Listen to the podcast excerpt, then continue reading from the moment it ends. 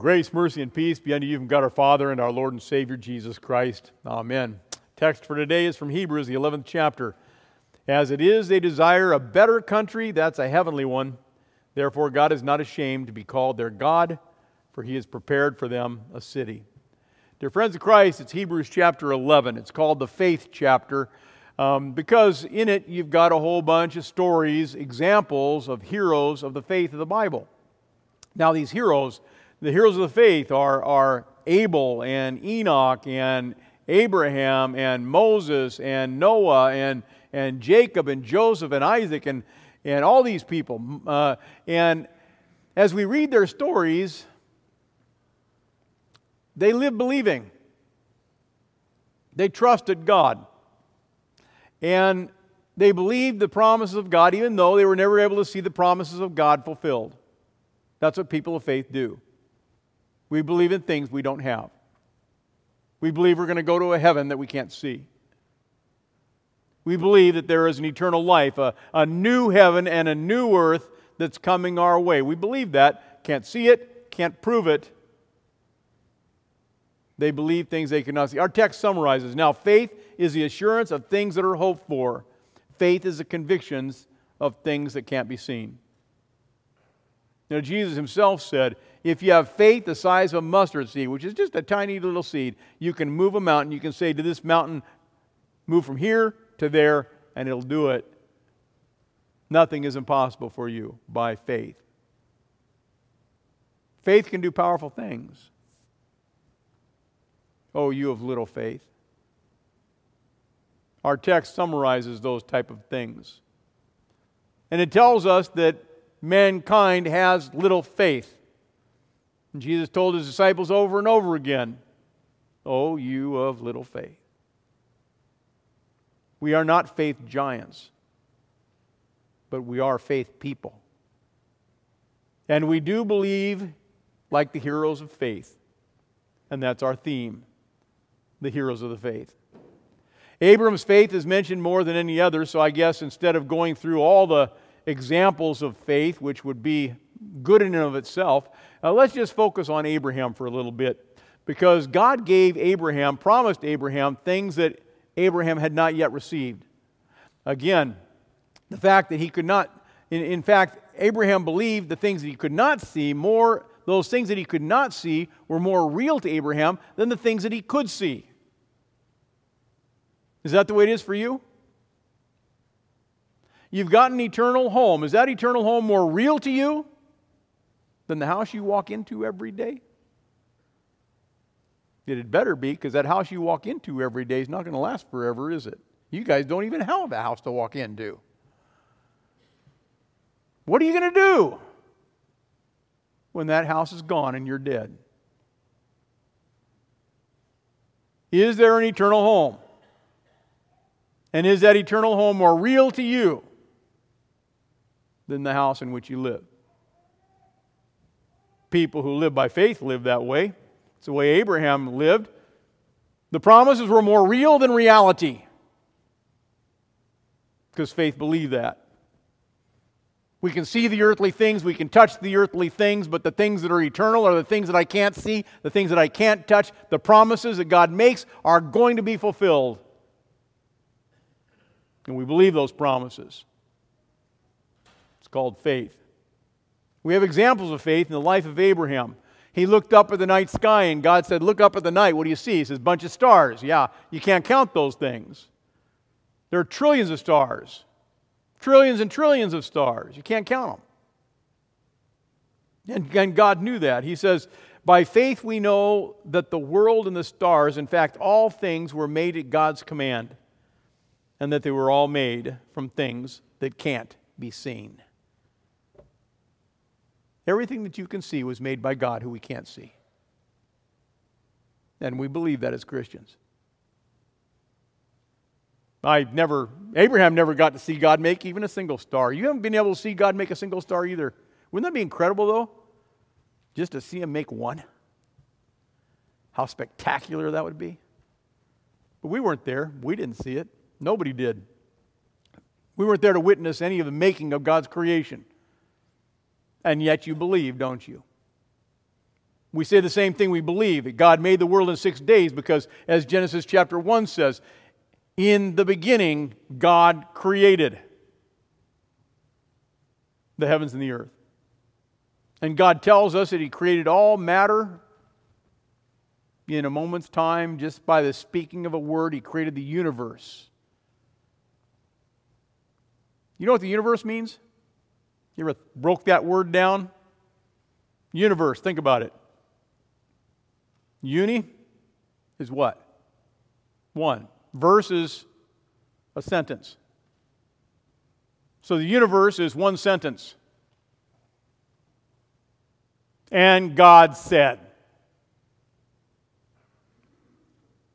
And we believe that, right? The universe created at God's command. The word itself tells us what God has declared. And Abraham believed all that, right? He, we believe that by faith. We believe the things that God said. Our text says Abraham believed when God told him to leave home and go to a, far away to another country, to another land that he promised to give him. Abraham obeyed. And he went away, not even knowing where he was going. That call was so powerful. That call from God was so powerful, it changed Abraham's life. it changed how Abraham thought, how he lived. He packed his bags, he left his family in Haran, and he went to the land of Canaan, the promised land. To a land that he didn't even know where he was going. And he, he, he packed up his things, and on his way, he waited for directions from the Lord. What do you want me to do now? I'm in this foreign country. Now, what do I do? Now, where do I go? Living by faith. And give Abraham credit because he went. Abraham was confident that God had something planned. Abraham was confident that God knows what he's doing, that, that there was something special that was happening. And whatever he was doing, it was important, and it would be because that would be the land of the Holy Land. That would be the promised land of God's people, the land from which the Savior would come. It was very important that that's all identified. And Abraham believed all that, didn't he? He trusted in God. God also calls you to believe. He does. He calls you to believe in a promised land, a, a land in which you can't see, a land that's not here. The promised land, the new heaven and the new earth that's coming, because this is filled with sin. You're filled with sin, so your body has to be changed. This earth, the body of, of the world, of the universe, the bodies of, of, of stars and moons, they, they all, the bodies of the planets, they all have to be changed. They're all cursed by sin. New heaven, new earth. And God calls you to believe. Believe in Him that all of you, every body, has to be changed. Every physical body, every planet has to be changed and will be changed at God's command. And then when it's all changed and sin is cast out of it and the curse is cast out of it, then we will go to the promised land. And how do you get to that promised land? Well, Jesus is the guide. Jesus shows us the way.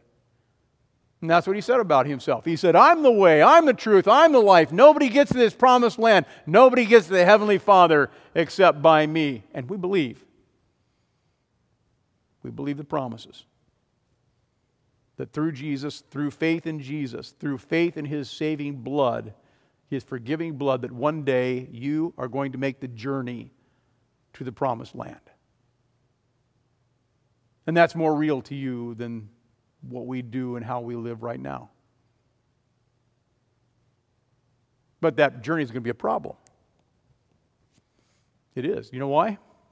Because unless Jesus Christ returns, your body's going to die and your body is going to be in a grave. And how are you going to get out? That journey to that promised land is going to be a problem because your body is going to have to rise from the grave, isn't it? Your dead body is going to have to come back to life again. And just like the heavens are going to get a new earthly body, God's going to have to recreate your body, bring it up from the dust. Now, can you prove any of that? Can you prove any of that to me right now? Nope. We believe it by faith. What are we, crazy? Believing God's promises? Well, the Holy Spirit's enabled you to believe. The Holy Spirit has enabled people around the world to believe. Millions of people to believe this promise. Why? Because when God makes a promise, He fulfills it. Read your Bible. Why do you think the Messiah came in the first place? Why do you think Jesus came into history? Because God promised it and then He proved it. Human faith believes it because God has proven to be faithful. And you can choose not to believe in all that. You can choose to ignore it all. At your own peril, but for those who believe, it's credited to them as righteousness. For those who believe, God gives a reward. We believe. The Holy Spirit enables us to believe. Now, Abraham made his journey to the promised land. He finally got there. By faith, he made his home in the promised land like a stranger in a foreign country. And he lived in tents, as did Isaac and Jacob, who were heirs with him of the same promise, for he was looking forward to a city that's coming with foundations, whose architect and chief builder is God. Abraham was looking not for the land of Canaan, not for Israel. He was looking for a permanent city, a permanent place an enduring place, an eternal place, a kingdom of God. That's what he was looking for. How is he going to get to that destination? He's going to get there because he's a, he has faith. He's a child of God. He belongs to God. God's going to get him there. And that promised land was more real to him than the tent in which he lived. I hope your faith is the same way. Because that's the way it is with us. We are children of God, and God's promise hasn't changed. It didn't change for Abraham, it didn't change for us. God has transferred us from the kingdom of darkness to the kingdom of light, and we live in the kingdom of God, the city. Now, it's true. We live in homes that we can see with our physical eyes. We live in Spencer, Iowa. We live in the United States of America. I can see that. I can feel that. This is where I live. All that seems very real, and it is. However, we believe that we're going to spend eternity in a place that we've never seen, that none of us have ever seen. And the strange thing, that promised land is more real than this land. That home is more real to us than our earthly home. It's eternal, it's incorruptible, it's indestructible, the city of God. Paul says it this way consequently, you, you are no longer foreigners or aliens, but you are fellow citizens with God's people. You're members of God's household, built on the foundation of the apostles and all the prophets, with Christ Jesus as our chief cornerstone. Faith sees what others cannot see, faith believes what others cannot believe. Faith knows what others cannot know. Like I said, I've had people say, I sure wish I could believe, Pastor Caldwell, when, you know, when I give a funeral sermon, they say, I wish I could believe what you're saying is true. I, I want to believe it. I really want to believe it. I just can't. And then I have others who say, Pastor Caldwell, what you said was beautiful. And I believe. We are the body of Christ. He's the head of the church. We believe that. What do I see with my eyes? It's not what I see. I see a bunch of people out there completely in, independent of me, completely strangers sometimes, right? What I don't see is Jesus living in you. And you don't see Jesus living in me. What do we see? Well, we see the sin, we see the disappointment, we see the we see the, the pain, we see the suffering, we see the sickness, we see the world falling apart around us. That's what we see with our eyes. No, sure, we might lose our job, we might lose our family, we might lose our home, we might lose our finances, but one thing always remains the one thing that no one can take away from us. We may struggle, but we have faith. And with the eyes of faith, we wake up every morning and we go to bed every night knowing I am going to the city of God. I live in the righteousness of Christ. I am God's child. I belong to the heavenly creator. And I'm on, and I'm on my way to the promised land. That's what Abraham did. He journeyed to the promised land. And he followed the Lord. He considered him a stranger in this world. He considered himself to be an alien here, like he didn't belong here. His real home, Abraham knew his real home, heaven. And he's there today. Hebrews says all these people died having faith. They didn't receive the th- things that God had promised them, but they saw these things coming in the distant future and they rejoiced. They acknowledged that they were living as strangers with no permanent home here on earth. These people were heroes of faith. They were looking for a better country, a heavenly one. We do too. We are God's children. And He will call us home. We know that. One day, Jesus will keep His promise and He will say, Come, you who are blessed by my Father, inherit the kingdom that I have prepared for you from the foundation of the world, because Jesus is preparing a place for you, your eternal home right now. And Paul talks about it. For our light and momentary uh, troubles here on earth are achieving for us an eternal weight of glory that far outweighs them all. So we fix our eyes not on the things that we can see, but we fix our eyes on the things that we can't see. For what is seen is temporary,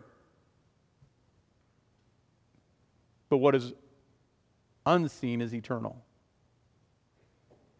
And there's that faith talk again, right? That, that, that believing in things that we cannot see talk. That, that believing in the things that we cannot see are more real than the things that we can see kind, of talk. We call it the Christian faith. Know, don't you see, we share a lot. We share something with Abraham. We have been called to put our hope in God.